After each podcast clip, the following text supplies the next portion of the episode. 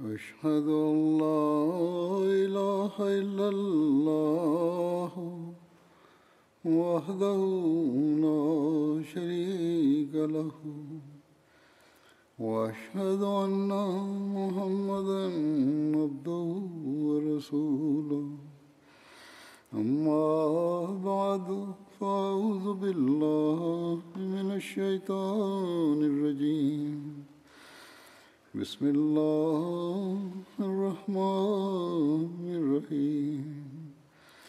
الحمد لله رب العالمين.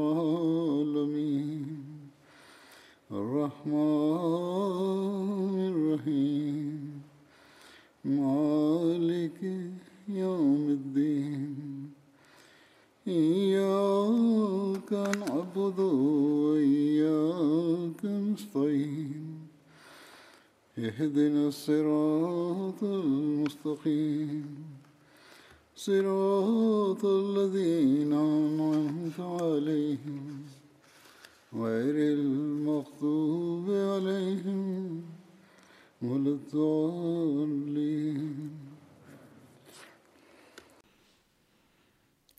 Telah dijelaskan sebelumnya mengenai Hadrat Abu Bakar radhiyallahu anhu dalam menerima Islam.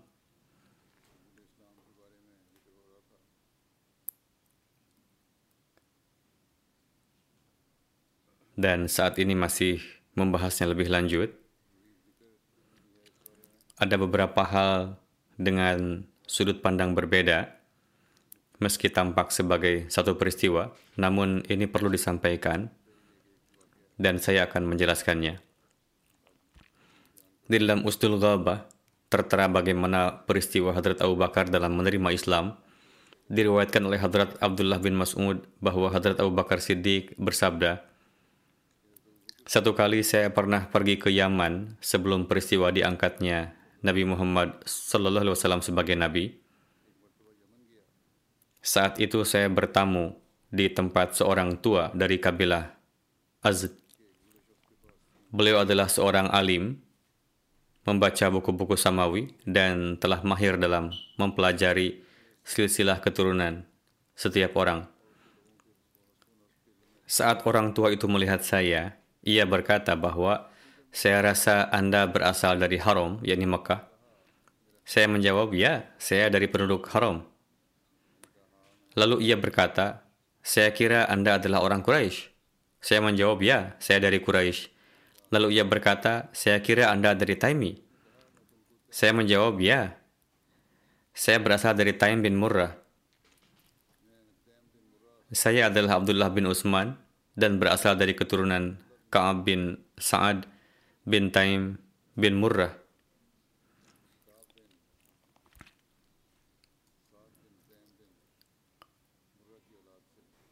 Ia berkata, tentang Anda masih ada satu hal yang tersisa. Di sini beliau menyebut dengan nama Abdullah bin Utsman, namun tampaknya menurut saya Rasulullah SAW belum menamai beliau sebagai Abdullah. Alhasil ini adalah satu riwayat. Ia berkata, masih tersisa satu hal yang dapat saya sampaikan tentang Anda. Saya berkata, apa itu? Ia menjawab, singkapkanlah kain dari pinggang Anda. Saya berkata, saya tidak akan melakukannya. Beritahu saya, mengapa Anda menginginkannya? Orang tua itu menjawab, saya mengetahui dari ilmu yang sebenarnya bahwa akan ada sesosok nabi yang bangkit dari negeri haram. Lalu akan ada seorang pemuda dan seorang yang telah berumur yang akan membantunya dalam tugasnya. Adapun pemuda itu, ia akan bersedia menanggung kesulitan dan menjadi sosok yang menjauhkan segala kekhawatiran. Adapun orang yang berumur itu, ia adalah berkulit putih dan kurus. Akan ada tanda hitam di pinggangnya, dan akan ada satu tanda di paha kirinya. Ia berkata, anda tidak perlu memperlihatkannya kepada saya, yaitu apa yang saya minta, karena hal-hal yang lainnya telah sempurna pada diri Anda, kecuali hal tersebut yang luput bagi saya. Hadrat Abu Bakar bersabda, saat itu saya mengangkat kain dari pinggang saya, dan ia melihat satu tanda hitam di atas paha saya. Lalu ia berkata, Demi Tuhan Ka'bah, Andalah orangnya. Saya ingin menyampaikan satu hal kepada Anda, dan ingatlah selalu akan hal ini. Hadrat Abu Bakar berkata, apa itu? Orang tua itu menjawab, ingat, jangan sekali-kali menyimpang dari petunjuk, dan peganglah jalan yang dicontohkan, dan yang terbaik itu dengan teguh. Dan atas apa pun harta yang telah diberikan Tuhan kepada Anda, takutlah senantiasa akan Tuhan. Hadrat Abu Bakar Siddiq menuturkan, saya pun telah menyelesaikan pekerjaan saya di Yaman, lalu saya menemui sosok tua itu untuk berpisah dengannya. Ia berkata, apakah Anda akan mengingat syair-syair saya berikut ini? Yang akan saya sampaikan kepada Anda tentang kemuliaan Nabi itu? Saya menjawab, ya. Ia lalu menyampaikan beberapa syair. Hadrat Abu Bakar menuturkan, kemudian saya tiba di Makkah. Saat itu Nabi Karim Sallallahu Alaihi Wasallam pun telah diangkat sebagai Nabi. Lalu Utbah bin Abi Muayyid Syaibah, Rabi'ah, Abu Jahal, Abu Bakhtari, dan beberapa pemimpin Quraisy lainnya datang menemui saya. Saya berkata kepada mereka, apakah ada musibah menimpa Anda sekalian, ataukah ada suatu bahaya sehingga Anda semua datang kemari? Mereka berkata, Abu Bakar, telah terjadi sesuatu yang besar. Sosok yatim yang ada di Abu Talib telah mendakwakan diri sebagai nabi. Jika tidak karena Anda, kami tidak akan menunggu lama. Kini sementara Anda telah ada di sini, Andalah tujuan kami dan cukuplah Anda bagi kami.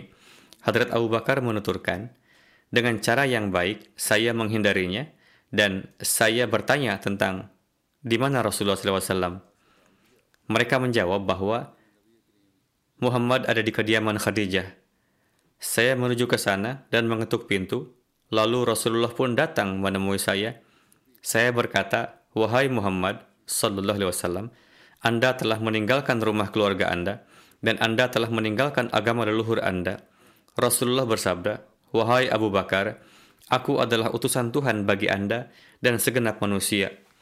Maka berimanlah kepada Allah. Saya menjawab, apa dalil Anda? Rasulullah bersabda, sosok tua yang telah Anda jumpai di Yaman itu.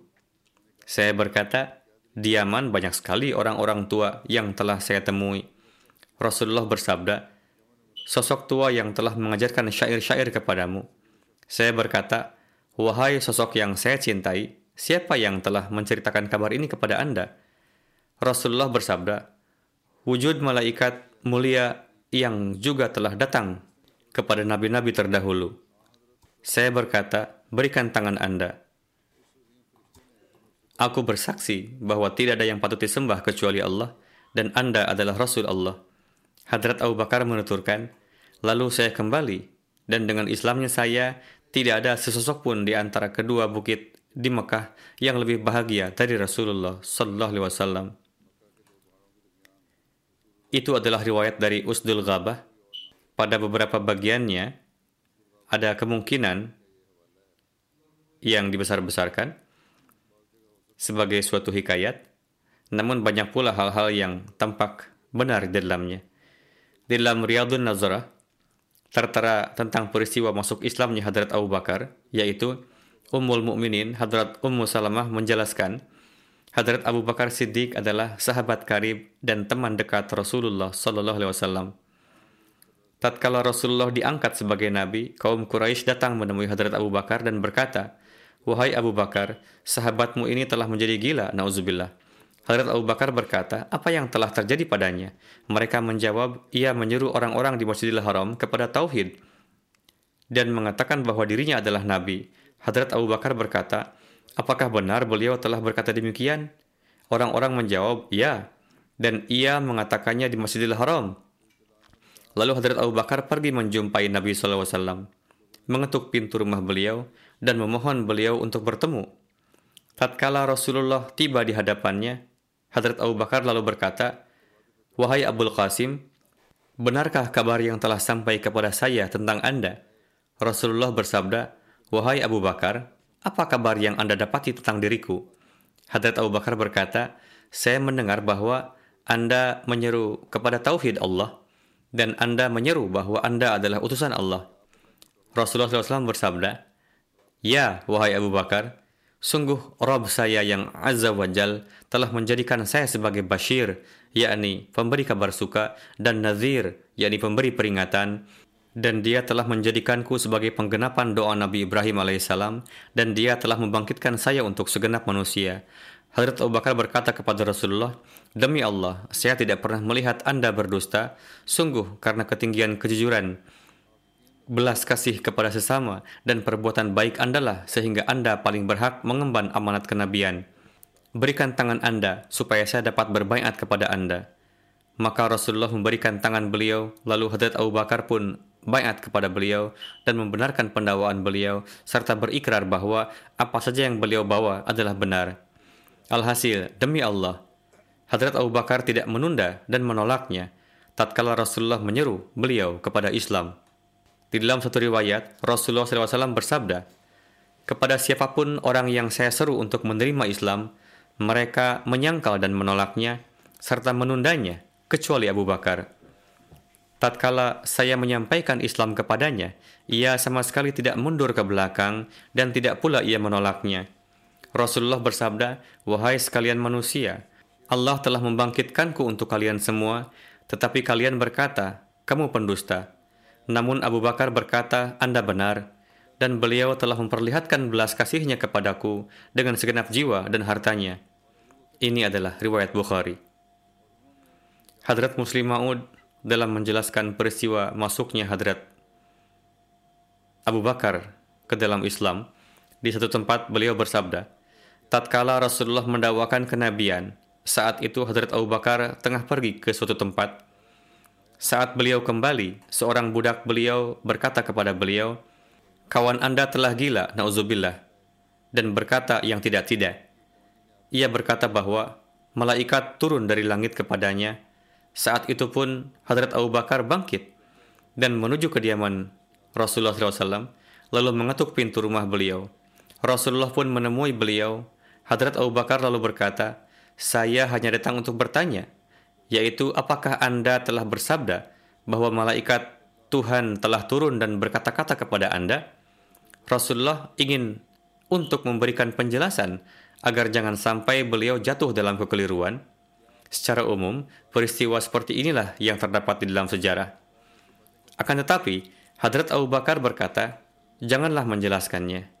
Cukup sampaikanlah kepada saya jika Anda memang sungguh telah mengatakannya." Rasulullah lalu berpikir bahwa bukankah sebaiknya ia bertanya, bagaimanakah corak malaikat-malaikat itu atau bagaimana para malaikat itu turun? Hendaknya pertama-tama disampaikan kata-kata pendahuluan. Namun Hadrat Abu Bakar langsung berkata bahwa cukup beritahukan bila hal tersebut adalah hal yang sebenarnya. Kemudian Rasulullah bersabda, "Ya benar." Atas hal ini, Hadrat Abu Bakar berkata, "Saya beriman kepada Anda." Lalu beliau berkata, "Wahai Rasulullah, alasan saya menolak Anda untuk menyampaikan dalil-dalil hanyalah bahwa saya ingin keimanan saya ini berdasarkan pada kesaksian dan bukan karena dalil-dalil. Karena setelah menerima Anda sebagai sosok yang benar dan suci, maka tidak lagi perlu dalil apa pun. Alhasil, hal tersebut yang tidak ditampakkan oleh orang-orang Mekah, Hadrat Abu Bakar telah memperlihatkannya dengan amalannya. Pada satu tempat lain, Hadrat Muslim Ma'ud menjelaskan peristiwa Hadrat Abu Bakar menerima Islam dengan riwayat yang lain, yaitu sebagai berikut. Peristiwa berimannya Hadrat Abu Bakar adalah sangat mengherankan. Di waktu Rasulullah menerima wahyu, hingga beliau pun mendakwakan kenabian, saat itu Hadrat Abu Bakar tengah duduk di rumah seorang pemimpin Mekah. Budak wanita dari tokoh Mekah tersebut datang dan mengatakan, Entahlah apa yang telah terjadi dengan Khadijah. Ia mengatakan bahwa suamiku adalah Nabi, sebagaimana halnya Nabi Musa dahulu. Orang-orang tertawa mendengar berita tersebut, dan mereka berkata bahwa orang yang melakukan hal tersebut adalah orang yang gila. Namun Hadrat Abu Bakar yang sangat mengetahui keadaan Rasulullah, saat itu pula ia berdiri dan bergegas menuju kediaman Rasulullah dan tiba di pintu rumah beliau. Hadrat Abu Bakar bertanya, "Apakah Anda telah mendakwakannya?" Rasulullah menjawab, "Ya." Allah Ta'ala telah membangkitkan saya untuk memperbaiki dunia dan telah memerintahkan saya untuk menghapus syirik. Lalu Hadrat Abu Bakar tanpa bertanya apa pun menjawab, Saya bersumpah demi kedua orang tua saya, di mana Anda adalah sosok yang tidak pernah berdusta. Atas Tuhan, maka dari itu saya bersaksi bahwa tidak ada sembahan kecuali Allah dan Anda adalah utusan dari Allah Ta'ala. Lalu Hadrat Abu Bakar mengumpulkan para pemuda yang juga meyakini kebaikan dan ketakwaan Abu Bakar. Lalu memberikan pemahaman kepada mereka hingga kemudian ada lagi tujuh orang yang beriman kepada Rasulullah. Mereka semua adalah para pemuda yang berusia 12 hingga 25 tahun. Kemudian di satu tempat lain, Hadrat Muslim Ma'ud menjelaskan peristiwa ini sebagai berikut. Hadrat Abu Bakar telah beriman kepada Rasulullah hanya melalui satu tanda, dan beliau sedikit pun tidak membiarkan hati beliau ragu akan wujud Rasulullah.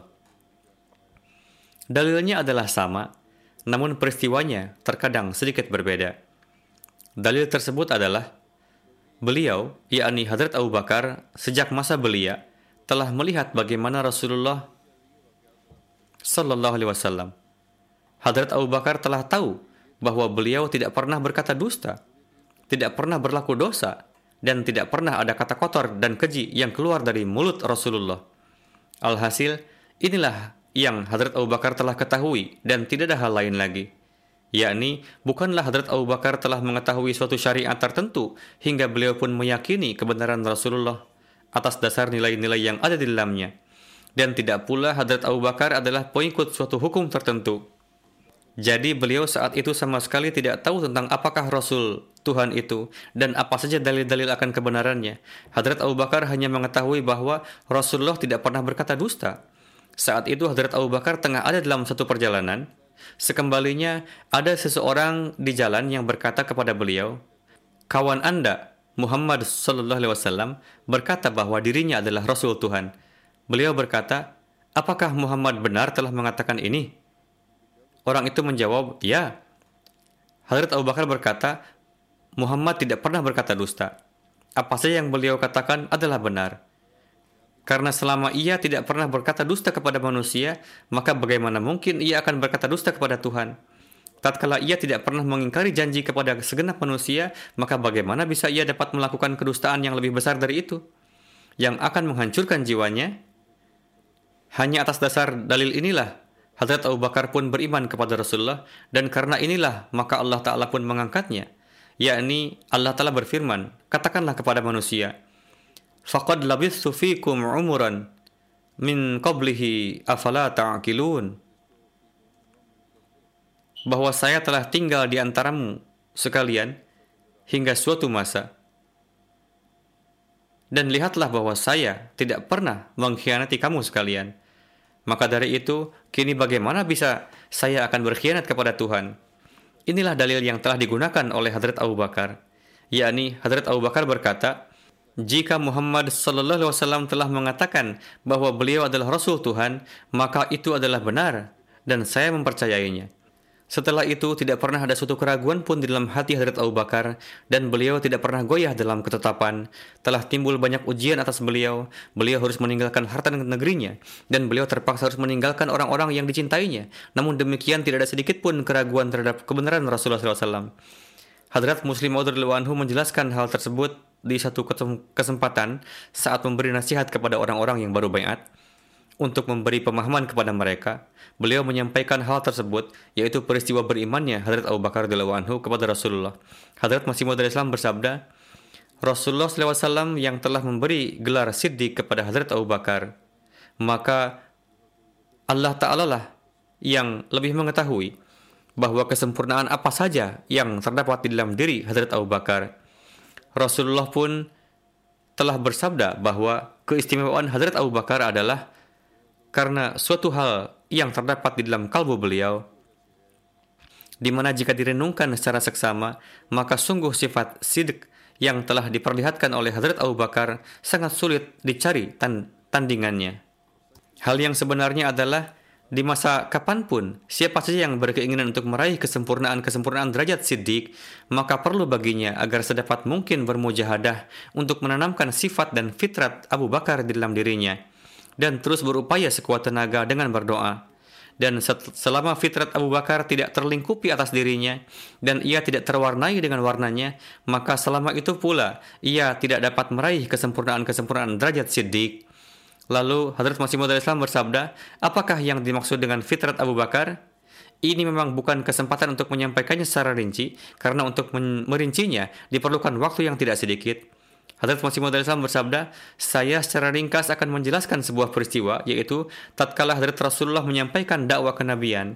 Saat itu Hadrat Abu Bakar tengah pergi ke Syam untuk melakukan jual beli. Saat kembali dari sana, di tengah perjalanan ada seseorang yang bertemu dengan beliau. Hadrat Abu Bakar menanyakan tentang keadaan Mekah kepadanya. Beliau bertanya, ceritakan jika ada kabar terkini. Seperti umumnya, tatkala seseorang tengah kembali dari perjalanan, jika ia bertemu dengan orang dari negerinya, maka ia pasti akan bertanya tentang keadaan negerinya. Orang itu menjawab, kabar terbaru adalah kawan Anda, Muhammad sallallahu alaihi wasallam, telah mendakwakan diri sebagai nabi. Mendengarnya, Hadrat Abu Bakar langsung bersabda, jika benar beliau telah mendakwakannya, maka tidak diragukan lagi hal itu adalah benar. Dari satu peristiwa ini dapat diketahui betapa tingginya sifat husnuzon, yakni baik sangka Hadrat Abu Bakar kepada Rasulullah. Beliau bahkan tidak lagi membutuhkan mukjizat-mukjizat. Dan memang pada hakikatnya, mereka yang meminta mukjizat adalah orang yang tidak mengetahui keadaan-keadaan pendakwa itu. Yaitu bagi orang yang asing dan ia perlu sesuatu untuk memberi ketentraman kepadanya. Oleh karena itu, bagi seseorang yang dengan sepenuhnya telah mengetahui keadaan-keadaannya, lantas apalagi perlunya mukjizat-mukjizat? Pendek kata, di perjalananlah Hadrat Abu Bakar anhu mendengar tentang pendakwaan kenabian Rasulullah dan saat itulah beliau mengimaninya. Lalu ketika Hadrat Abu Bakar tiba di Mekah, beliau pun datang ke hadapan Rasulullah dan bertanya, apakah anda telah mendakwakan kenabian? Rasulullah bersabda, ya benar. Atas hal ini, Hadrat Abu Bakar berkata, saksikanlah bahwa saya adalah orang yang pertama yang mengimani anda. Perkataan beliau ini tidak hanya ucapan belaka, tetapi beliau, yakni Hadrat Abu Bakar, telah membuktikan dengan tindakan nyata dan sampai akhir hayat beliau terus mengembannya. Dan selepas kewafatan pun, beliau tidak meninggalkannya. Hadrat Masih Maud salam dalam menjelaskan tafsir ayat Waliman khafa maqama jannatan di dalam surah Ar-Rahman yakni siapa saja yang takut akan ketinggian derajat Tuhannya, maka baginya akan ada dua surga. Beliau alaihissalam memberikan permisalan sosok Hadrat Abu Bakar, yaitu bersabda, Lihatlah sosok Hadrat Abu Bakar Siddiq. Ketika beliau pulang dari negeri Syam, di perjalanan beliau bertemu dengan seseorang. Hadrat Abu Bakar bertanya kepada orang itu, tolong sampaikan berita terkini. Orang itu menjawab, tidak ada kabar yang lebih terkini daripada berita kawan Anda, Muhammad Sallallahu Alaihi Wasallam, yang telah mendakwakan diri sebagai nabi. Mendengar ini, Abu Bakar Siddiq menjawab, jika benar ia telah mendakwakan kenabian, maka itu pasti benar. Muhammad tidak mungkin dapat berkata dusta. Setelah itu, Hadrat Abu Bakar Siddiq langsung menuju ke kediaman Rasulullah. Hadrat Abu Bakar berkata kepada Rasulullah, Jadilah Anda sebagai saksi bahwa sayalah orang yang pertama mengimani Anda. Perhatikanlah, Hadrat Abu Bakar sama sekali tidak meminta mukjizat dari Rasulullah. Hadrat Abu Bakar mengimani Rasulullah hanya karena beliau telah mendapatkan keberkatan untuk mengenali Rasulullah sebelumnya. Ingatlah, yang menuntut mukjizat adalah mereka yang tidak mengenali. Adapun bagi seorang sahabat karib, keadaan masa lalu orang yang mendakwakan pun merupakan mukjizat. Setelah itu, Hadrat Abu Bakar menghadapi berbagai penderitaan yang berat. Beliau terpaksa menghadapi berbagai cobaan dan penderitaan yang berat. Namun coba perhatikan, orang yang paling banyak dianiaya dan paling banyak dizalimi, ia jugalah yang didudukan di atas tahta kenabian. Allah Ta'ala pun menganugerahkan nikmat kepada mereka dan nikmat surga di akhirat nanti. Beliau yang dulunya berdesak-desakan ketika berdagang, sekarang beliau ditetapkan menjadi khalifah pertama sepeninggal Rasulullah. Manusia terdiri dari dua jenis. Pertama, mereka yang berfitrat baik, yang meyakini sejak sebelumnya. Mereka memiliki pandangan yang jauh dan halus, seperti Hadrat Abu Bakar Siddiq radhiyallahu anhu. Adapun jenis yang kedua adalah orang bodoh, yakni ketika azab sudah di atas kepala dan ketika sudah terkepung dalam kesulitan, baru berpikir, apakah harus beriman ataukah tidak? Berkenaan dengan hal ini pun ada perdebatan, yakni siapa yang paling pertama beriman kepada Rasulullah SAW. Timbul perbedaan pendapat di kalangan sejarawan, yakni siapa yang paling pertama bayat di kalangan pria. Apakah Hadrat Abu Bakar, Hadrat Ali, atau Hadrat Zaid bin Harithah? Sebagiannya memberikan solusi atas hal itu, bahwa dari kalangan anak-anak yang paling pertama bayat adalah Hadrat Ali, sementara dari kalangan dewasa adalah Hadrat Abu Bakar, sementara dari kalangan budak belian adalah Hadrat Zaid bin Haritha. Sebagaimana Allama Ahmad bin Abdullah mencari benang merah dalam riwayat-riwayat tersebut, beliau menulis sebagai berikut, Hadrat Khadijah binti Khuwailid yang paling pertama menerima Islam. Di kalangan pria, Hadrat Ali yang paling pertama bayat. Meskipun saat itu beliau masih anak-anak, Sebagaimana telah disebutkan sebelumnya berkenaan dengan usia beliau, yakni Hadrat Ali masih berumur 10 tahun ketika bayat. Beliau menyembunyikan keislamannya. Adapun pria Arab dewasa yang paling dulu menerima Islam dan menzahirkan keislamannya adalah Hadrat Abu Bakar bin Abi Kahafah. Adapun yang paling dulu bayat di kalangan budak belian adalah Hadrat Zaid bin Harithah. Hal ini telah disepakati dan tidak ada pertentangan pendapat. Dalam menjelaskan hal tersebut, Hadrat Mirza Bashir Ahmad Sahib menulis sebagai berikut. Ketika Hadrat Rasulullah memulai misi tabligh, yang paling pertama bayat adalah Hadrat Khadijah radhiyallahu anha yang tidak ragu sedikit pun walaupun sesaat. Pasca bayatnya Hadrat Khadijah, orang yang paling pertama beriman di kalangan pria, berkenaan dengan itu ada perbedaan pendapat di kalangan sejarawan.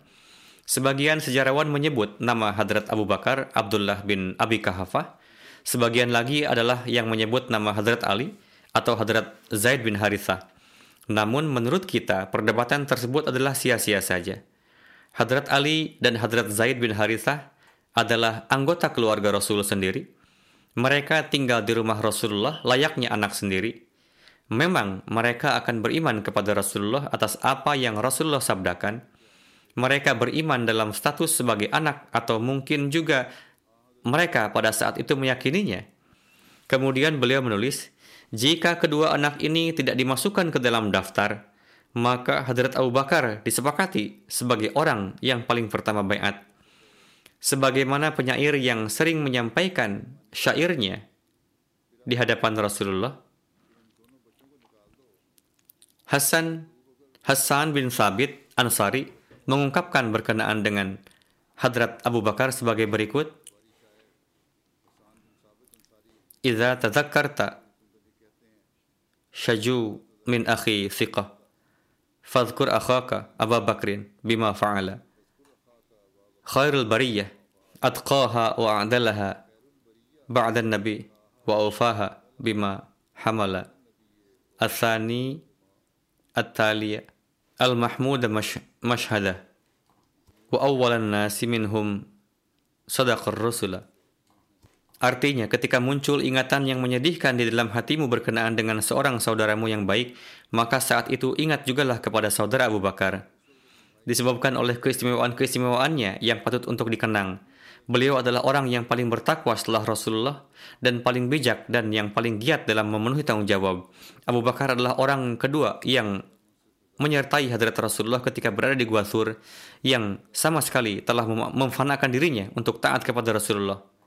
Dialah yang jika menyentuhkan tangannya pada suatu pekerjaan, maka akan menjadikannya elok, dan dia adalah yang paling ber, pertama beriman kepada Rasulullah. Hadrat Abu Bakar sangat dihormati dan disegani di kalangan bangsa Quraisy disebabkan oleh kesalehan dan kelayakannya. Adapun di dalam Islam beliau mendapatkan martabat yang tidak diraih oleh para sahabat lainnya. Hadrat Abu Bakar tidak ragu sedikit pun atas pendakwaan Rasulullah walaupun hanya sekejap. Bahkan seketika mendengar, beliau langsung bayat kemudian mewakafkan segala perhatian, jiwa dan hartanya untuk mengkhidmati agama yang dibawa oleh Rasulullah SAW. Di antara sahabat, Hadrat Abu Bakar adalah sahabat yang paling dicintai oleh Hadrat Rasulullah dan pasca kewafatan Rasulullah, beliau menjadi khalifah pertama Rasulullah. Pada zaman kekhalifahan beliau pun, beliau memberikan bukti keluar biasaannya yang tiada tanding. Berkenaan dengan Abu Bakar, seorang orientalis Eropa bernama Springer menulis sebagai berikut. Berimannya Abu Bakar kepada Muhammad Sallallahu Alaihi Wasallam pada masa permulaan Islam merupakan bukti kuat atas fakta bahwa sekalipun Muhammad Sallallahu Alaihi Wasallam pernah tertipu, namun beliau sama sekali bukan penipu, melainkan dengan segenap hati yang tulus meyakini dirinya sendiri sebagai Rasul Allah. Sir William Muir pun sepakat sepenuhnya pada pendapat Springer. Hadrat Mirza Bashir Ahmad menulis, sebagai akibat dari tabligh Islam, cobaan apa saja yang terpaksa dilalui Hadrat Abu Bakar anhu berkenaan dengan hal ini tertulis dalam kitab Usdul Ghabah sebagai berikut. Ketika Islam datang, beliau adalah yang paling pertama menerima Islam. Sekelompok orang juga telah bayat masuk Islam berkat tabligh beliau radhiyallahu anhu disebabkan oleh kecintaan orang-orang terhadap Hadrat Abu Bakar dan disebabkan oleh kecenderungan mereka terhadap Hadrat Abu Bakar. Sehingga lima di antara sahabat Ashraf Mubasyarah bayat berkat tablik beliau. Orang-orang yang bayat berkat tablik beliau adalah sebagai berikut. Hadrat Utsman bin Affan, Hadrat Zubair bin Awam, Hadrat Abdurrahman bin Auf, Hadrat Sa'ad bin Abi Waqqas, Hadrat Talha bin Ubaidillah. Berkenaan dengan hal ini, Hadrat Mirza Bashir Ahmad dalam bukunya Sirat Khatamun Nabiyyin menulis, setelah bayatnya Hadrat Khadijah, Hadrat Abu Bakar, Hadrat Ali, dan Hadrat Zaid bin Harithah, ada lima orang yang bayat berkat upaya tabligh Hadrat Abu Bakar dalam anhu. Kesemuanya merupakan sahabat mulia dan memiliki derajat yang luhur dalam Islam, yang mana terhitung sebagai sahabat teratas. Namanya sebagai berikut, Hadrat Utsman bin Affan dari keluarga Bani Umayyah. Ketika masuk Islam, beliau berusia sekitar 30 tahun. Beliau merupakan khalifah Rasulullah setelah Hadrat Umar anhu. Hadrat Utsman adalah seorang sahabat yang menjaga kesuciannya, setia, berhati lembut, dermawan, dan hartawan. Sebagaimana dalam banyak kesempatan beliau memberikan pengkhidmatan dalam bentuk harta yang banyak. Kecintaan Rasulullah kepada Hadrat Utsman dapat diperkirakan dari peristiwa ini, yakni Hadrat Rasulullah menikahkan kedua putrinya kepada beliau radhiyallahu anhu, yang karenanya beliau dijuluki dengan Zun Nurain. Sahabat kedua adalah Abdurrahman bin Auf. Beliau berasal dari keluarga Banu Zuhrah. Ibunda Rasulullah pun berasal dari keluarga yang sama. Beliau sangat bijak dan memiliki tabiat yang mulia. Permasalahan yang terjadi pada masa Hadrat Utsman terselesaikan berkat bantuan beliau. Pada saat menerima Islam, usia beliau sekitar 30 tahun dan wafat pada masa kekhalifahan Hadrat Utsman. Ketiga, Sa'ad bin Abi Waqqas yang pada masa itu masih sangat muda, yakni berusia sekitar 19 tahun. Beliau pun berasal dari Banu Zuhrah dan sangat pemberani. Pada zaman Hadrat Umar, Irak dapat ditaklukkan di tangan beliau. Beliau wafat pada zaman Amir Muawiyah. Keempat, Zubair bin Awam yang merupakan saudara sepupu Hadrat Rasulullah, yakni merupakan putra dari Safia binti Abdul Muttalib. Kemudian menjadi menantu Hadrat Abu Bakar. Beliau berasal dari Banu Asad. Ketika bayat, beliau masih berusia 15 tahun. Pada saat perang Khandak, Hadrat Rasulullah menganugerahkan julukan Hawari kepada Zubair disebabkan oleh pengkhidmatan beliau yang khas. Zubair syahid pada masa kekhalifahan Hadrat Ali setelah perang Jamal. Kelima, Talha bin Ubaidullah. Beliau berasal dari keluarga Abu Bakar, yakni kabilah Banu Taim, dan pada saat itu masih sangat muda.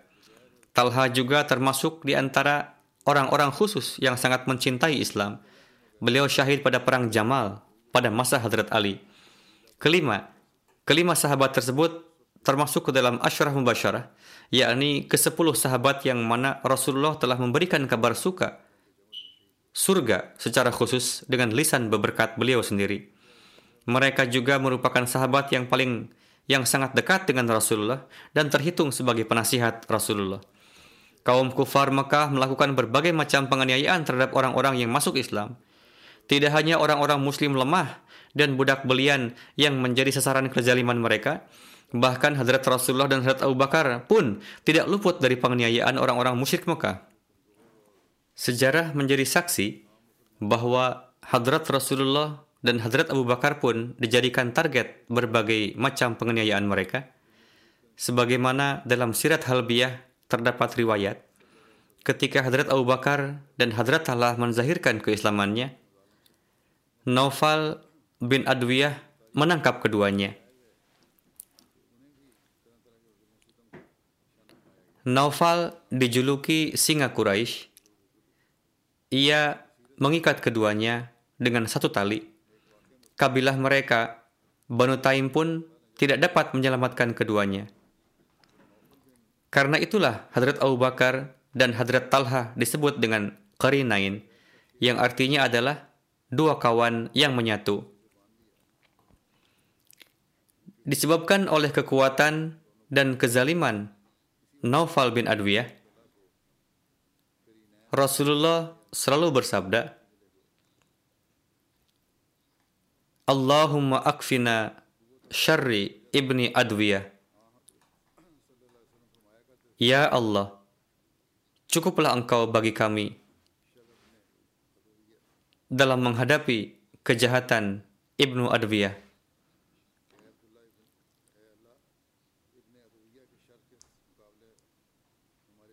Urwah bin Zubair meriwayatkan, saya bertanya kepada Abdullah bin Amr bin As, beritahu saya perlakuan paling buruk yang diberikan oleh orang-orang musyrik terhadap Rasulullah. Beliau berkata, suatu kali hadrat Rasulullah tengah salat di Masjidil Haram, lalu datang Uqbah bin Abi Mu'id dan mengikatkan kain di leher Rasulullah, kemudian mencekiknya dengan kuat. Tidak lama kemudian, datanglah Hadrat Abu Bakar Lalu beliau memegang pundak Uqbah, lalu menyingkirkannya dari Rasulullah dan berkata, Ataktuluna rajulan ayyakula rabbi Allah? Apakah kalian akan membunuh seseorang hanya karena mengucapkan bahwa Tuhanku adalah Allah? Terdapat dalam riwayat, suatu hari orang-orang musyrik berkata kepada Rasulullah sallallahu alaihi wasallam, Bukankah kamu mengatakan demikian mengenai sembahan-sembahan kami? Rasulullah bersabda, ya benar. Lalu orang-orang mengepung beliau. Saat itu ada yang mengabarkan kepada Hadrat Abu Bakar, cari tahu perihal kabar kawanmu. Hadrat Abu Bakar keluar dan pergi menuju Masjidil Haram. Beliau mendapati Rasulullah dalam keadaan orang-orang berkumpul di sekitar beliau. Hadrat Abu Bakar berkata, binasalah kalian ataqtuluna rajulan ay yaqula rabbi Allah faqad ja'akum bil bayyinati min rabbikum Apakah kalian akan membunuh seseorang hanya karena mengucapkan bahwa Tuhanku adalah Allah? Dia datang kepadamu dengan membawa tanda yang terang dari Allah Ta'ala. Lalu mereka melepaskan hadrat Rasulullah, namun malah mulai menyerang hadrat Abu Bakar Putri Hadrat Abu Bakar, Hadrat Asma menuturkan, Hadrat Abu Bakar datang menemui kami dalam keadaan yang sedemikian rupa, sehingga jika beliau memegang rambut sendiri, maka rambut-rambut tersebut akan menempel di tangan, dan beliau mengatakan terus-menerus, Tabarak zal jalali wal ikram, wahai zat yang maha suci dan maha mulia, engkau adalah maha berberkat. Terdapat dalam satu riwayat bahwa mereka dengan kerasnya menarik rambut dan janggut beberkat hadrat Rasulullah sehingga banyak rambut beberkat beliau yang jatuh. Hadrat Abu Bakar bangkit untuk menyelamatkan Rasulullah dan berkata, Ataktuluna rajulan ayyakula rabbi Apakah kalian akan membunuh seseorang hanya karena mengucapkan bahwa Tuhanku adalah Allah? Hadrat Abu Bakar pun menangis. Atas hal itu, Rasulullah SAW bersabda, Wahai Abu Bakar, biarkan mereka. Demi zat yang jiwaku berada di tangannya, aku telah diutus kepada mereka untuk berkorban diri. Lalu orang-orang kafir itu melepaskan Rasulullah.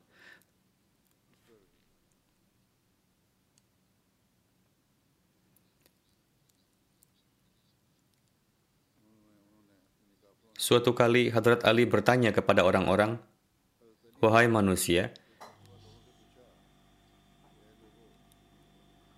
siapakah di antara orang-orang yang paling pemberani? Orang-orang menjawab, Wahai Amirul Mukminin, Anda.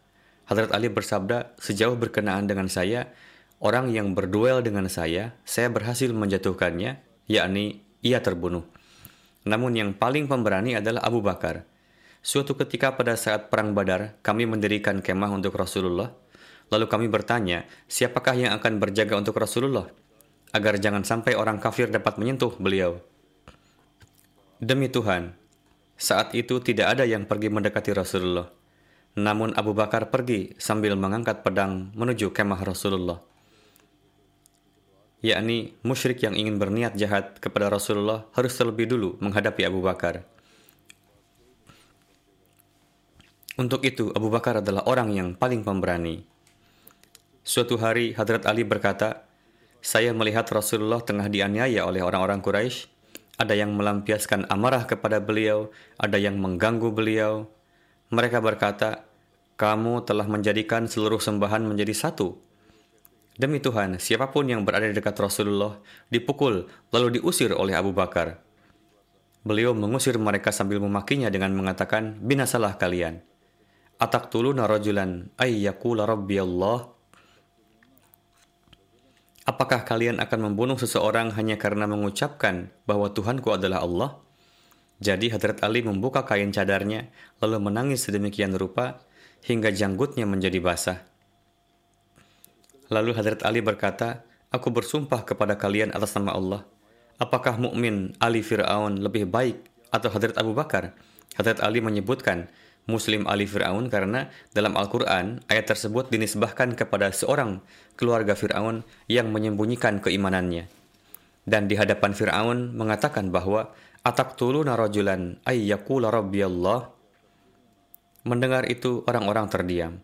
Hadrat Ali berkata, Demi Tuhan, satu detiknya Hadrat Abu Bakar lebih baik daripada kebaikan seisi bumi.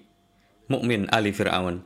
Karena orang tersebut menyembunyikan keimanannya, sedangkan orang ini, yakni Hadrat Abu Bakar, mengumumkan keimanannya secara terang-terangan.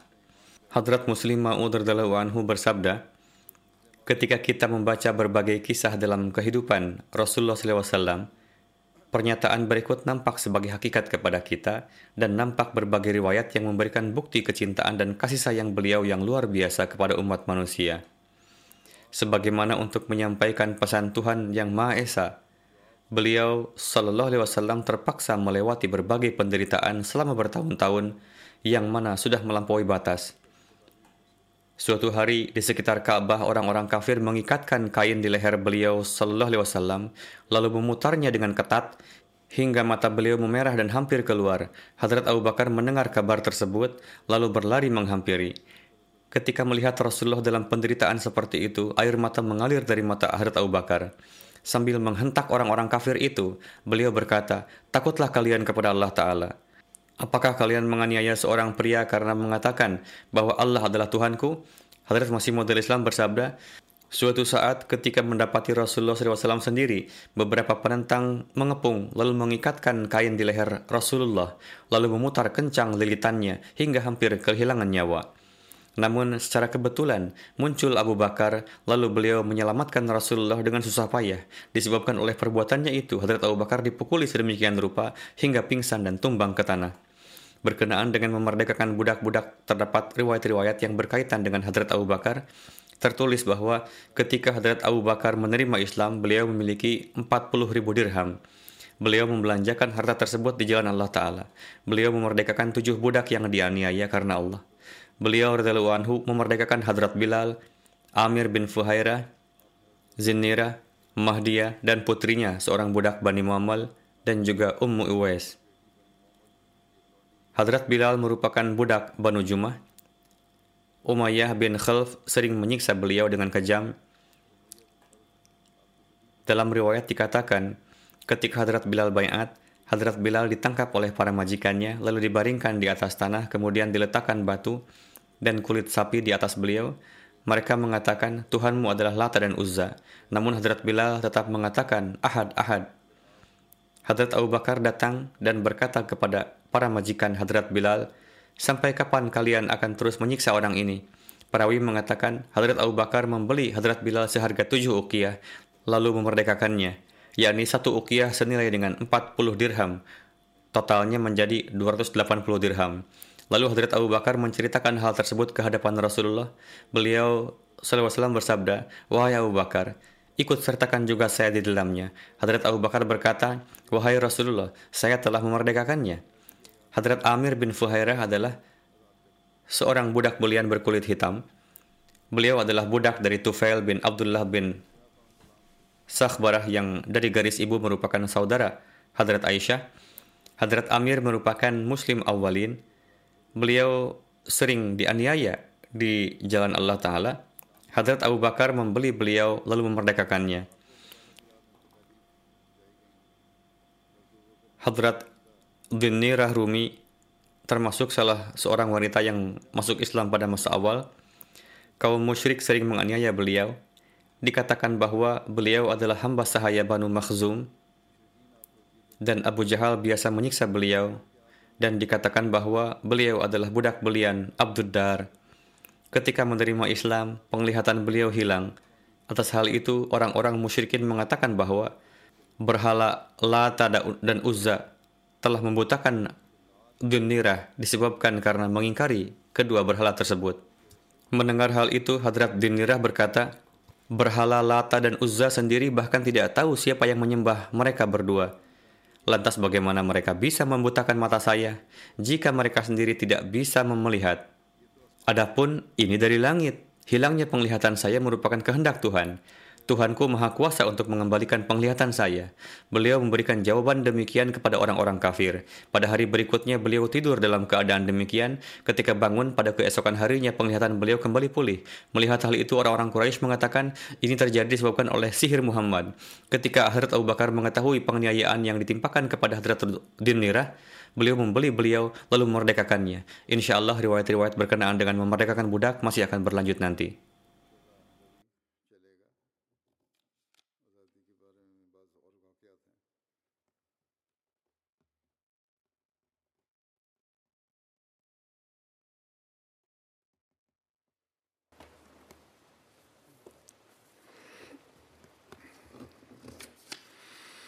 الحمد لله الحمد لله نحمده ونستعينه ونستغفره ونؤمن به ونتوكل عليه. ونعوذ بالله من شرور أنفسنا ومن سيئات أعمالنا. من يهده الله فلا مضل له ومن يضلل فلا هادي له. ونشهد أن لا إله إلا الله. ونشهد أن محمدا عبده ورسوله. عباد الله رحمكم الله. إن الله يأمر بالعدل واللسان. وإيتاء ذي القربى وينهى عن الفحشاء والمنكر والبغي يعظكم لعلكم تذكرون. اذكروا الله يذكركم وادعوه يستجب لكم ولذكر الله أكبر.